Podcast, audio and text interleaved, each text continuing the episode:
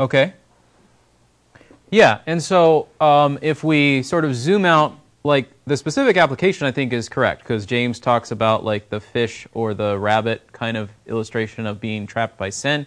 Uh, Proverbs talks about the snare of the adulterous woman and the foolish man, like all those sorts of things. But if we even take a step back from that and say, what's this picture? It's like it was pointed out, you know, here's something you're not even anticipating, and God is guarding and protecting you from those who are trying to come after you as though you're a helpless animal and they're the, the you know the crafty trapper who's trying to catch you, right? So okay, good. Um, how about in verse four? What sort of image do we have in verse four? This idea of pinions and wings and all that kind of thing. Paul? Like a mother hen protects her chicks from Yeah. danger by covering them literally. Yeah, yeah. And if you want a more, I don't know, a more American picture, you could say a bald eagle. Same thing. Same idea, right? No, it's different. No? Okay. Yeah, this idea of uh, a bird protecting her, her, her chicks from danger, right? That wasn't even intentional. Take it as you will. Uh, verse 5 and 6, we see words like terror, arrow, pestilence, and destruction. If we were to sum these up, what are they a picture of?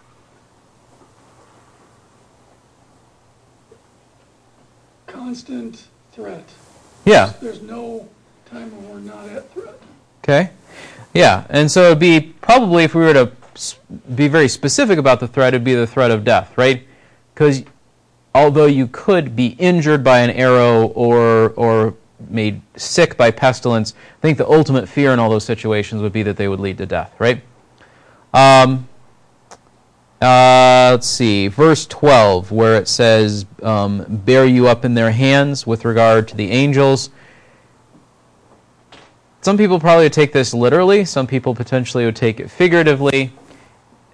What is it a picture of? Like, what, what's he basically getting at here in this verse, this phrase? Devin? Yeah, so stumbling, okay. And even if we think back to Isaiah, I think it was chapter. Hmm, was it chapter 46? This idea, he said, I'm going, I'm going to bear you up.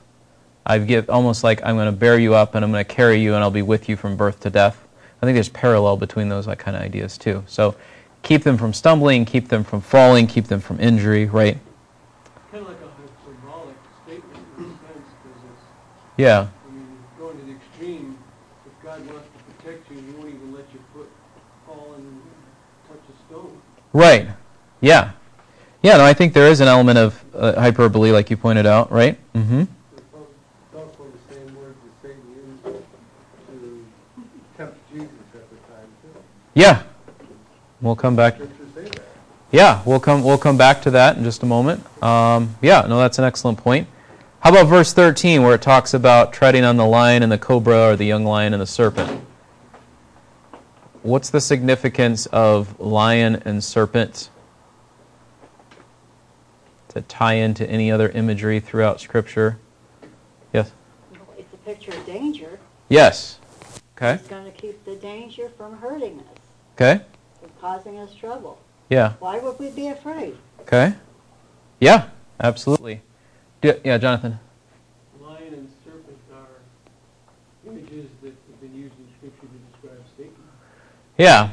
And we see those particularly, I think, in the New Testament. I was trying to think back if there was any Old Testament examples of Satan being described as a lion. We see it more often associated with Jesus or the Messiah as the Lion of Judah. Paul? The lion is always, in the Old Testament, uh, associated with the judgment. Okay. Someone did something wrong, they sent lion and they killed him, Okay. you know, like. All right. So association with judgment and, and these other things as well. Okay. Yeah. So this idea of you know God protecting and and, and dealing with those things also. Uh, verse 15 is an obvious one when he says, "He will call upon me." When calling upon me is a picture of what? Maybe one of the one of the girls in the front row. When he says, "Call upon me," call upon God. What's he saying they should do? Just like a short word, we should blank to God. Pray. Okay. Good. Uh, and then verse 16, satisfy with long life, um, it's a little bit of a, of a picture as though long life is something that you take in or enjoy uh, as opposed to just being kind of a fact that you that is right and so there's a little bit of a picture there what are some repeated thoughts throughout this psalm Well, the main repeated thought is protection. okay yeah god protecting his people okay good what is another pretty dominant theme throughout here god is protecting his people because or from Evil sin. evil, sin, all sorts of things that threaten them, right?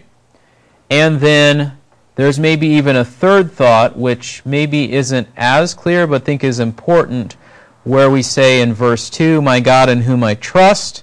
Uh, verse 14, Because he has loved me, therefore I will deliver him. Um, and a few other places throughout. There is a degree to which this deliverance, protection, and all of those things are associated with a relationship with God. So I think that's important to sort of narrow the field from God won't let anything bad happen to anything in the whole world, which experientially we know is not true, to at least proverbially or in principle, God will protect his people because they are his people, right? Um, what kind of psalm do we feel like this would be? Song of trust. I think it's a song of trust. Yeah. So it's not. It doesn't really have the tone of lament. How long, sorrow, grief. It doesn't have some of the features of wisdom, the righteous versus the wicked. As far as like, there's two ways. Pick the right one. It's more just expression of trust in God. Okay, Paul. Praise, there's a hint of praise in it as well. Okay. Um, in what part do you see that? Uh, God in whom I trust, uh, God will do this for us. God will protect us. Sure. There's elements of praise in it from that perspective. Yeah, so I guess I guess I would say connected with that. Um, yeah, there's probably a pretty decent overlap between a praise hymn and a song of trust. So, you know, yeah, Norma. I mean, there's an element of prayer, but there's a sense in which all of the psalms are prayers too. So, like being a little bit more specific, we'd say it's an expression of trust in God. I think. Psalm 91 Trust is you a right. prayer of comforting and effective. Yeah. No, definitely. Yeah. Sandra, did you have something too? Um, I have a question. Yes. Um, when it says about the lion and the serpent, Yes. we were saying that that has to do with judgment, God's judgment and Satan. Is the Lord, before he throws Satan into the bottomless pit, is he going to judge Satan at any time? Oh, before Revelation 20? Um, there is that interesting verse when it says, I saw Satan fall like lightning from heaven. So the sense of him being cast out of heaven is judgment. The sense of his plan being thwarted when Jesus rises from the dead is judgment. But as far as the being bound and facing eternal destruction, we don't really see that till the very tail end of Revelation. Um, I guess what I would say with regard to verse 13 is God can protect from actual lions and snakes.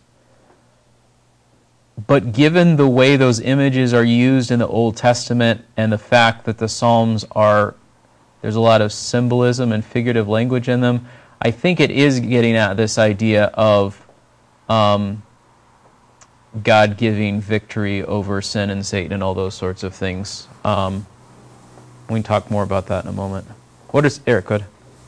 Kind of an offshoot idea. Could the reference to the lion be him protecting his people from his wrath himself? If the lion represents God and the serpent res- represents Satan, is he protecting his people from his own wrath? Mm, I have to think about that. I don't know. uh, what, what truths do we see about God? God is a God is faithful, okay? But even more than that, that's emphasized here. I'm not saying God's faithfulness is not visible here, but I think it is maybe more visible, for example, in uh, like when we were looking at Psalm 89. I've made a covenant, I've made these promises, I've preserved my people. I think that emphasizes God's faithfulness more clearly. Yeah, which is not disconnected from his faithfulness. It's connected because he has a relationship with his people. But God is a you know a strong refuge. Okay, okay, okay. Be, uh, like caring for his people. Okay, um, Eric. His attribute of being the Most High is really reinforced by all, like, what's said in chapter one is reinforced by all the rest of the verses underneath of it. Um, because it's, you know, you're going, he's, they're listing off all these different dangers and things, and God is the Most High, so his protection is the most perfect, that there's like no exception to that. Yeah, we see it in verse nine too. Yeah, good. Okay, Braden. Um, that, that he's powerful, like in verse seven, uh, a thousand may fall at your side and ten thousand at your right hand, and they can, uh, like, cast off sickness and Yeah, so this idea of God will help his people powerfully and strength. There's also, I think, a degree of God judging the wicked but preserving the righteous. Like, here's the judgment. Think about uh, Egypt. It fell on the Egyptians but not on God's people, Israel. There's a clear um, differentiation between the two. What are some truths about us that we see from this passage, or truths about people? We're. Yeah, we're vulnerable, okay? Mike. Well, it also makes me wonder if this place has God almost like a parent over, or it shows the guy how a parent should be over a child. Because your children, you try to protect them, you try to you know, watch over them, and he's watching over us. Okay. So perhaps a picture of a parent as God watches over us. So I guess building on that, we don't have to fear if we're with God. Jonathan? So it needs to be you're dependent like a child on Okay. Dependence. Okay. Good. Yeah. Um, what about this idea of relationship? I think it's pretty clear that the reason for it is because there is that relationship. You know, in a parent child context, the parent protects the child primarily because he's your child, not primarily just because he's a child. Although there's a sense in which you would hope that any parent who sees a child in danger would step in and protect, but there's a unique sort of reason for doing it if it's your child, right? Um, okay. So let's uh, let's bring some of these ideas together as we kind of walk back through this psalm. When I was little, uh, I think my first acquaintance with this psalm was in the context of uh, my grandpa and his brother going off to fight in respective wars. His older brother in World War II, and then my grandpa when he went over to Korea for the Korean conflict. Um, his grandma, who was a woman who is characterized by prayer, prayed this for him when he went over there. Now, we can argue the application of it as far as whether or not it is a promise that we can claim from God, right? But it's certainly a prayer that we can make to God on behalf of ourselves or someone else, right? For God's protection as one of his people, those sorts of things. The irony, I think, for me is my grandpa was not a believer when he went over there. But his mom faithfully prayed for his protection in connection with this psalm and in other ways. And God used his going over there and the people that God brought across his path to bring him to salvation, to bring him back, so that he wanted to become a preacher and a pastor and all those sorts of things. And so, again, it's one of those fascinating things, like we've talked about looking at the life of George Mueller. Not every last thing in the way that he approached things is necessarily what we would or should do. But we can certainly learn from the example of faith, just like we can learn from an example of prayer and see how God responds to, answers, and works in all of those sorts of things. When we come to a psalm like Psalm 91, there is a very clear sense of safety. Now, when we look back on the last few years, this is something that people have been very concerned about, even obsessed about in our society, right? Are you safe? Am I safe? Is everyone safe, right? And the sort of safety that's described here is not the absence of danger, it is God's presence despite danger. And it's a really important distinction because I think the goal that a lot of people in society have is to remove all danger, right? So I don't know how many of you played like we didn't have it so much near our house, but there was family reunion we would go to, and the the really really tall play structures that were made out of wood and had a lot of splinters and had really long metal slides that got scorching hot in the summer. And you go down quick and get off, right? Because they weren't safe or comfortable, particularly. So the response to that has been to say, let's make it shorter, let's make it out of plastic, let's get rid of all the sharp edges. The goal of that is to accomplish safety by removing all danger. God's goal in Psalm 91 is to accomplish safety by being near his people. This is important because as we go through life, we are going to face danger. We can't avoid it. We can't hide from it. We can't escape it. What we need is a clear sense of relationship with God such that we recognize that if it's not our time to go, to be cast down, to be killed, whatever,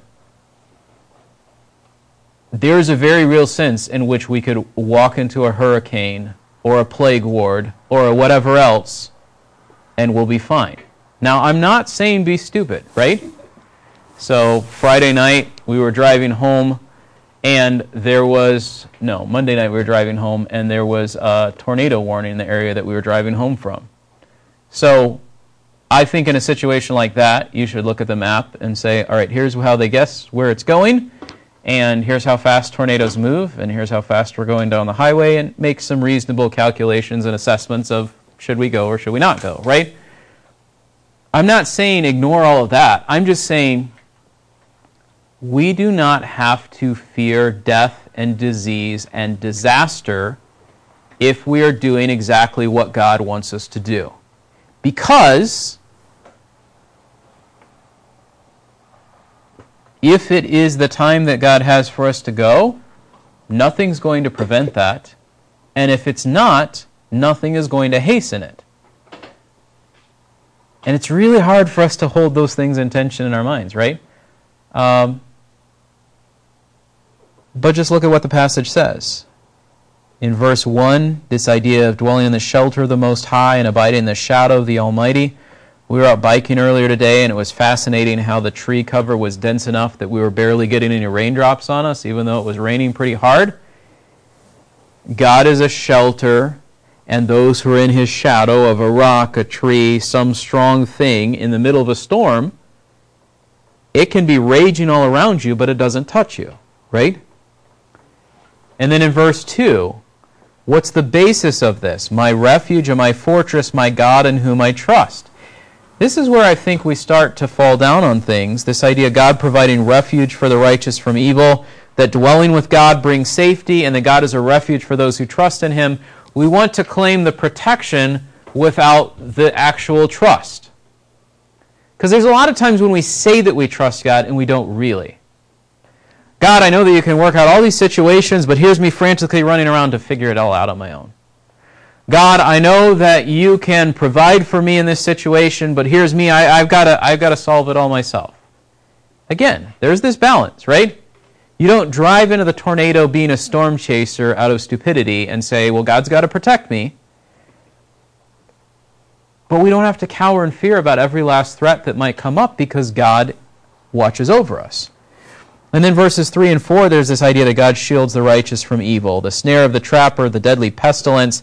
He'll cover you with his pinions. Under his wings you may seek refuge. His faithfulness is a shield and bulwark.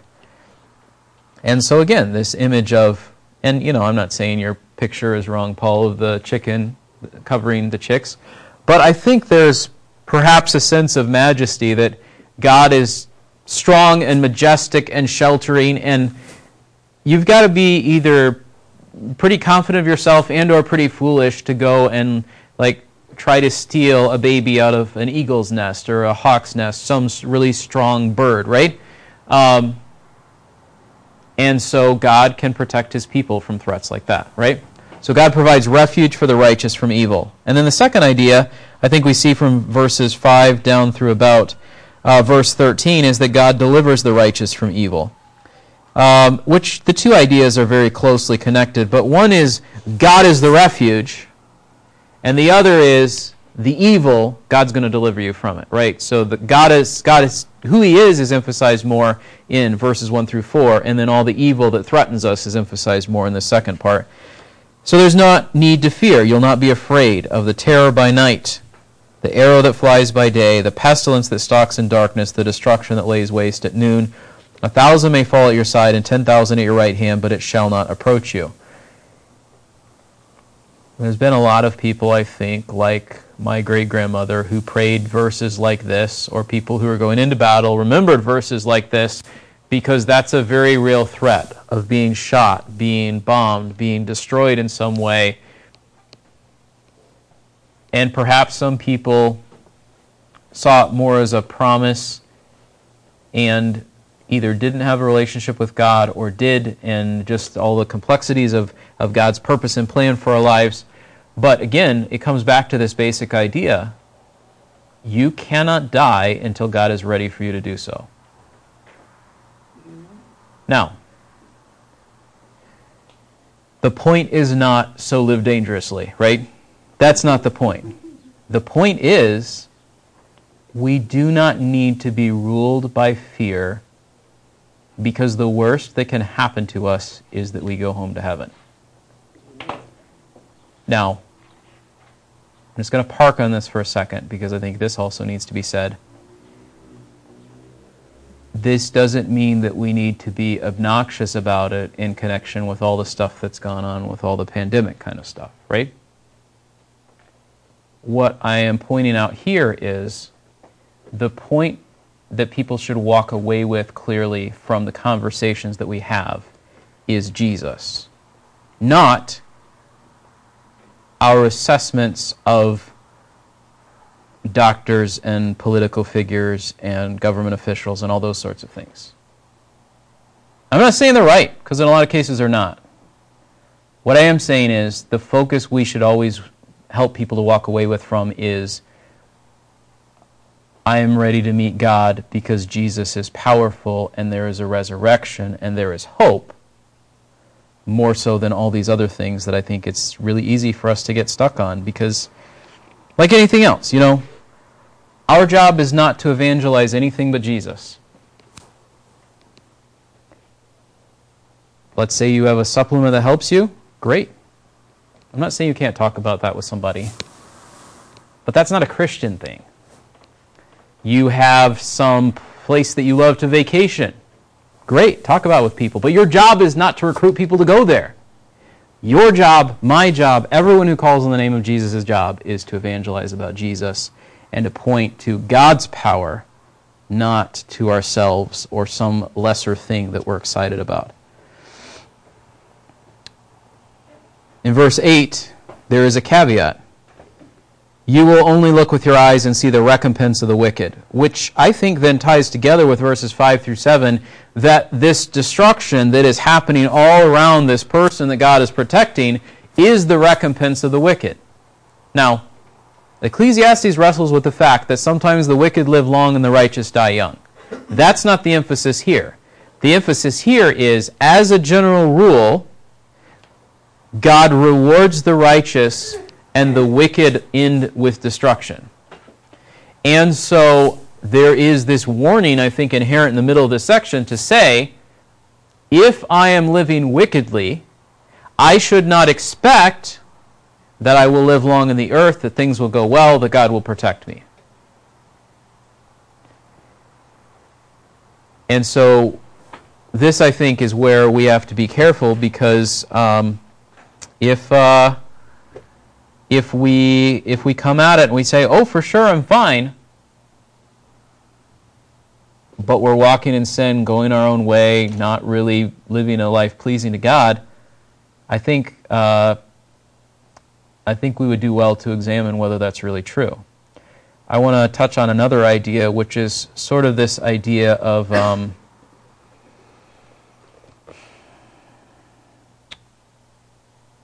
we, we want to protect our kids, right? We want to keep them from all danger. What's the path to accomplishing that? Going back to what I said at the beginning. it's not to keep everything that's bad away from them. I'm not saying dive headfirst into worldliness. I'm saying we cannot keep everything that's bad away from them. What we must do is point them to the God who can protect them even when we can't. The God who is worth following more than all those other kinds of things. And so instead of having this attitude of, it all is on me, we should have a sense of responsibility for it. But this idea that it's all on me, and I'm always going to be there, and I can always keep everything away, we aren't, we aren't God. We can't do that. But God can accomplish those things. There's this idea in verses 9 to 10 that if God is your refuge, you will find deliverance. For you've made the Lord my refuge, even the Most High, your dwelling place. No evil will befall you, nor will any plague come near your tent. And again, this is, I think, we have to recognize a principle, not a promise. There are exceptions to this, but the principle is if God is your refuge, you don't need to fear the evil that is around you. And then there's this interesting twist, if you will.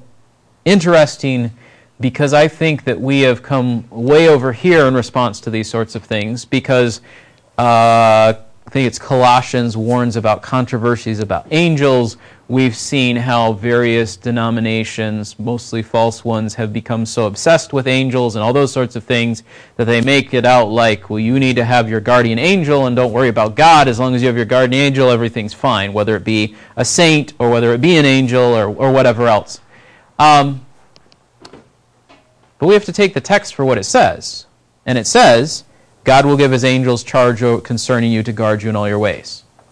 There is nothing unbiblical about the concept that God can use his angels as servants and messengers to protect his people from some particular evil. God can also just as easily just speak and make it happen, right? So God doesn't need the angels, but he does use the angels. And so to the extent that he says he will give his angels charge concerning you to guard you in all your ways, I don't think that we should try to explain away the verse simply because it's been misused by a lot of different groups. What does that then look like practically? Um, I was thinking about this the other day because I was having a conversation with someone who prayed something like, um, God's angels watch over so and so. And it struck me as odd, but in light of this verse, I don't know that it's wrong to pray that. It's also not wrong to just pray more generally and broadly that God would protect someone in a given circumstance. Now, sometimes we'll talk about something like traveling mercies, right? Um, you've probably seen bumper stickers. There's something like, I don't know, God is my insurance, or I don't know, like things along that line. I can't remember exactly how it's phrased. Jesus is my co-pilot. Mm, Not that one, but but this idea that like if we just sort of pray a prayer of blessing over the car before we leave on a trip, we won't get into an accident. That kind of idea, right? I don't think that's the point of this, right? The point is God can use a variety of means, including angels, to accomplish the protection that is laid out as being a typical pattern on behalf of his people. Really quickly, let's look at, or I'll at least read it for you. You can turn there if you want, in Matthew 5, because this passage is referenced in Jesus' temptations.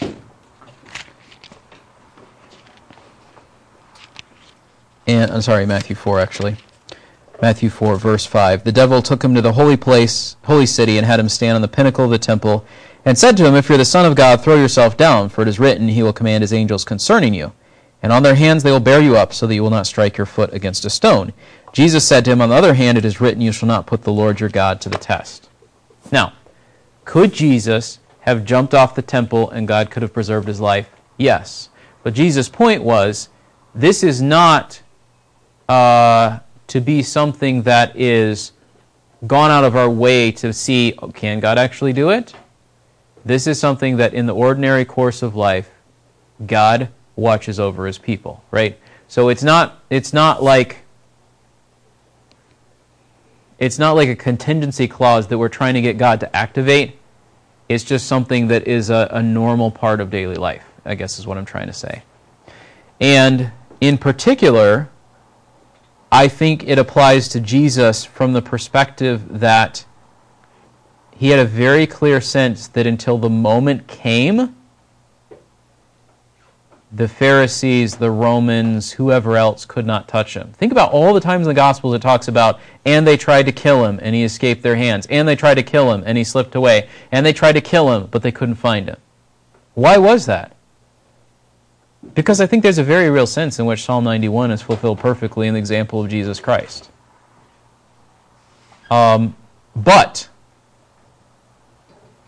looking also at Jesus' example, that brings us to the point that there is going to come a time when it is God's time for all of us. And that doesn't mean that He stopped protecting us, but like it says in the hymn, Jesus led me all the way, God is with us all the way, He helps us to cross over and to be with Him. I think verse 13, again, is this natural enemies. I think to the extent that the Bible uses the lion, the cobra, the lion, and the serpent as images both of Satan's power and of threat and of the curse of sin and all these sorts of things in the prophets, and in the New Testament makes very clear statements about Satan's threats being like a roaring lion wandering about and like a serpent trying to strike, but yet crushed by God and his power. Verse 13, I think, is an echo of Genesis 3:15 and an anticipation of what Jesus does at the cross. He crushes the serpent's head, he breaks the lion's teeth, uh, and God gives victory over sin. Um, and then the last little section here is this idea that God protects and delivers the righteous from evil because of their relationship with Him. So, verse 14 love for God and knowing Him leads to deliverance and exaltation. Because He has loved me, therefore I will deliver Him. I will set Him securely on high because He has known my name. And then this idea of crying out to God leads to his help. He will call upon me and I will answer him.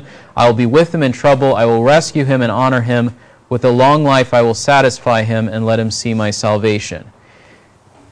Again, I think there is a degree to which this is fulfilled in the example of Jesus, in that uh, Peter talks about the idea of entrusting his soul to a faithful Creator who does what's right. We can do the same thing. Now, verse 16 is perhaps troubling this idea of long life, I will satisfy him let him see my salvation. In the case of Jesus, from an earthly perspective, he had a relatively short life. But in his exaltation, ascension, rule, all those sorts of things, it extends out into eternity. And so I don't think we should see this huge disconnect between what it says in verse 16 and Jesus' own experience. And I think in verse 15, with regard to Jesus calling out to God the Father in the Garden of Gethsemane. He calls out to God, and God was with him even in trouble, and God rescued him from death, and God honored him after that death. And so, again, we read a psalm like this, and I think we want to take it as we will never die. And what I'm trying to say is the psalm is pointing out this truth God preserves us all throughout our lives, often in ways that we don't even anticipate or recognize. Things cannot touch us until that point at which God is ready for us to be in His presence. And even when that moment comes, God is with us and preserves us and helps us even in that moment. And so, Psalm 91, I think, is saying this that we should seek refuge in God. There are are a lot of truths in this psalm that I think would be good for us to sit down and wrestle through. There's discussions that we could have about what exactly this looks like. But I think this idea of seeking refuge in God, I will say to the Lord, my refuge and my fortress, my God in whom I trust. Verse 14, or verse 9, for you have made the Lord my refuge, the Most High your dwelling place. Verse 14, because he has loved me, therefore I will deliver him. I will set him securely on high because he has known my name. The emphasis, if we want to see this as having any relevance to our lives, is are you seeking refuge from God? This is not something that just happens for anybody and everybody by default without any seeking and, and pursuing after God. So seek refuge in God because he is a strong refuge for his people.